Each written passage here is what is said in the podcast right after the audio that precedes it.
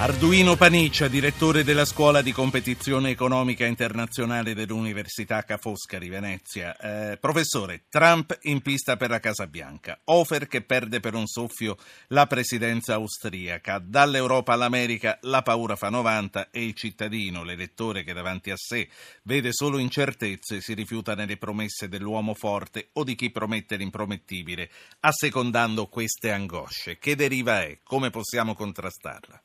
Per il momento ehm, dobbiamo notare che eh, i movimenti eh, di deriva separatisti, di spaccatura, in realtà arrivano sempre fino ad un certo punto eh, e poi eh, nel momento cruciale vengono magari anche per poco sconfitti. Eh, mi sembra che questo stia diventando un metodo, quasi una procedura. Credo che dalla Scozia in poi eh, spessissimo le previsioni si sono rivelate eh, poi all'ultimo momento appunto errate. Esiste quindi una correzione, ma sull'orlo del baratro. Questo eh, mi pare che stia diventando appunto un, eh, un metodo, mh, mm, perché evidentemente il malessere ormai è fortissimo eh, e la paura eh, altrettanto. Mm, trovare dei rimedi a questa deriva non è facile, non è un'epoca di razionalismo.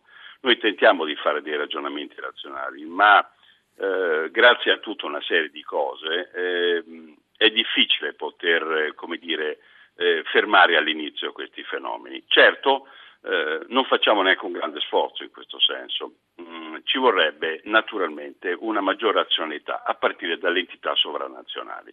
E qui entriamo sul primo problema, quello dell'Europa. Sì. Eh, che eh, in qualche modo eh, ha un paese leader, la Germania, anche prima se ne parlava, sentivo le ultime code eh, delle altre interviste, e mh, mm, e questo, e questo, paese è apparentemente leader, ma poi nelle vicende pratiche si mostra, come per esempio quelle delle migrazioni, eh, impreparata, disordinata come è stata definita. Perché? Eh, perché in realtà, per esempio, il fenomeno migratorio è quasi tutto diretto verso la Germania. In qualche modo la Germania sarebbe anche pronta ad accogliere i migranti, ma non ha nessun piano e in realtà eh, eh, non riesce a mettersi d'accordo con gli altri paesi dell'Europa in una maniera razionale, noi per primi, eh, per cercare di condurre questa mh, vicenda in, eh, in, una maniera positiva. Eh, che cosa vuol dire questo? Che eh, si ha una grande difficoltà nella leadership e coloro che sono all'opposizione, come per esempio in questo momento Trump negli Stati Uniti, hanno sì. un cammino molto facile eh, per eh, attaccare quello che è, diciamo così, il, un sistema di governo piuttosto debole, frammentato e spesso impreparato. Professore, lei eh, prima ha detto dalla Scozia in poi siamo abituati a correre sull'orlo del baratro. E... Un po' sì, mm, mi prima... sembra che degli eventi lo abbiano anche Senta, in qualche modo dimostrato. La Brexit, che ormai ci siamo perché manca meno di un mese, eh, sarà un altro baratro? Sì, certo, perché naturalmente ci sarà una grande corsa, una grande emozione, poi io credo che l'Inghilterra rimarrà dentro. Cioè, beh, alla fine, ehm, alla fine ci sono delle vicende sicuramente contrapposte, eh, ma eh, la vicenda austriaca ci fa eh, comunque ritenere eh, che mh, all'ultimo momento, ripeto, eh, molte delle condizioni fatte con la pancia, sì. Eh, con, provocate dalla paura, provocata anche da un'atmosfera eh, resa così da, da, anche da, dai media, diciamocelo francamente, eh, alla fine eh, vengono corretti. Certo è un sistema molto brutto questo, perché naturalmente eh, può accadere mh, che una volta invece mh, mm, la vicenda vada in un senso diverso. Sì. Per esempio negli Stati Uniti ci potrebbe essere il caso dell'uomo forte. Il paese mh, non è eh, paese dell'uomo forte, non lo è stato, anche se la vicenda di Hiroshima deve farci riflettere.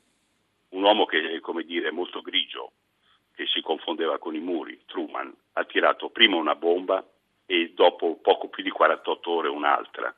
Sì, abbiamo paura di Trump, certo i tempi erano diversi, non si possono fare mai questi paragoni. Sì, e non è uno molto grigio, non è nemmeno uno che si confonde No, muri, però eh. voglio dire, un presidente che non faceva paura, che era arrivato lì quasi per sbaglio, alla fine ha tirato due Sì. bombe nucleari sul Giappone. Certo, le condizioni erano assolutamente diverse, però non bisogna lasciarsi prendere troppo anche Sì, da sì. questa No, vicenda ma stavo pensando anche Eh. all'Austria. Non, co- non trascuriamo il fatto che comunque, insomma, eh, il baratro è stato sfiorato per un soffio di voti, che poi Sì. furono un soffio di voti anche 70 anni fa, quelli che ci portarono nella Repubblica, e dobbiamo dire che ormai è una cosa consolidata, quindi eh, Sì. cosa fatta capo a, come si dice, Sì. vinto questo. Sì, Senti, non è la prima volta che succede, No, come, e- come e- nota lei. Ci siamo arrivati spesso. E voglio dire, fatto. non è nemmeno un segno di fragilità, vedendo come poi spesso si indirizzano le cose, forse. No, no, dobbiamo prenderlo, certamente però comunque un fatto eh, lo dobbiamo sottolineare, questo sì è molto pericoloso, la razionalità sta cominciando a scemare, cioè esiste troppa pancia, troppa impressione, troppa emozione, troppo sfruttamento di queste cose. Questo sì sta diventando troppo pericoloso, continuano a essere sempre più accavallate e vicine le cose di questo tipo. Senta. Questo sì lo vedo molto pericoloso. Non che non sia mai successo, perché io e lei abbiamo detto adesso che è successo molte volte, però adesso si sta accavallando sempre di più. Cioè l'accelerazione che mi fa, come dire, paura. Sì. per- per No, no, no, è chiaro. Ecco, va bene? Professore, c'è ancora una cosa che voglio discutere con lei. Obama a Hiroshima, l'ha citato lei, ne abbiamo parlato, è la notizia del giorno. Abbiamo sentito, noi Sì. che seguiamo i telegiornali, che è l'apertura dei telegiornali. Ha detto dobbiamo modificare il nostro stesso modo di pensare alla guerra e raccontare ai nostri figli una storia diversa. Ma come si fa a, a pensare a un'altra guerra? A parte che è nel DNA dell'uomo la guerra, com'è possibile pensare a una guerra che non faccia male? No, eh, naturalmente mh, sarebbe pazzesco dire la frase che da stratega potrebbe pronunciare c'è guerra e guerra. E, mh, mi spiego meglio. Eh, in- negli ultimi anni la vicenda della guerra sta uscendo sempre di più. Mm, mi ha impressionato vedere i capi di Stato maggiore degli eserciti nordici, lo svedese e il norvegese, che parlano di una guerra.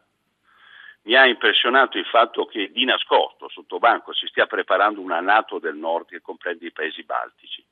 Naturalmente sul problema del, del confronto con la Russia e sul problema naturalmente di quello che è scaturito dall'Ucraina.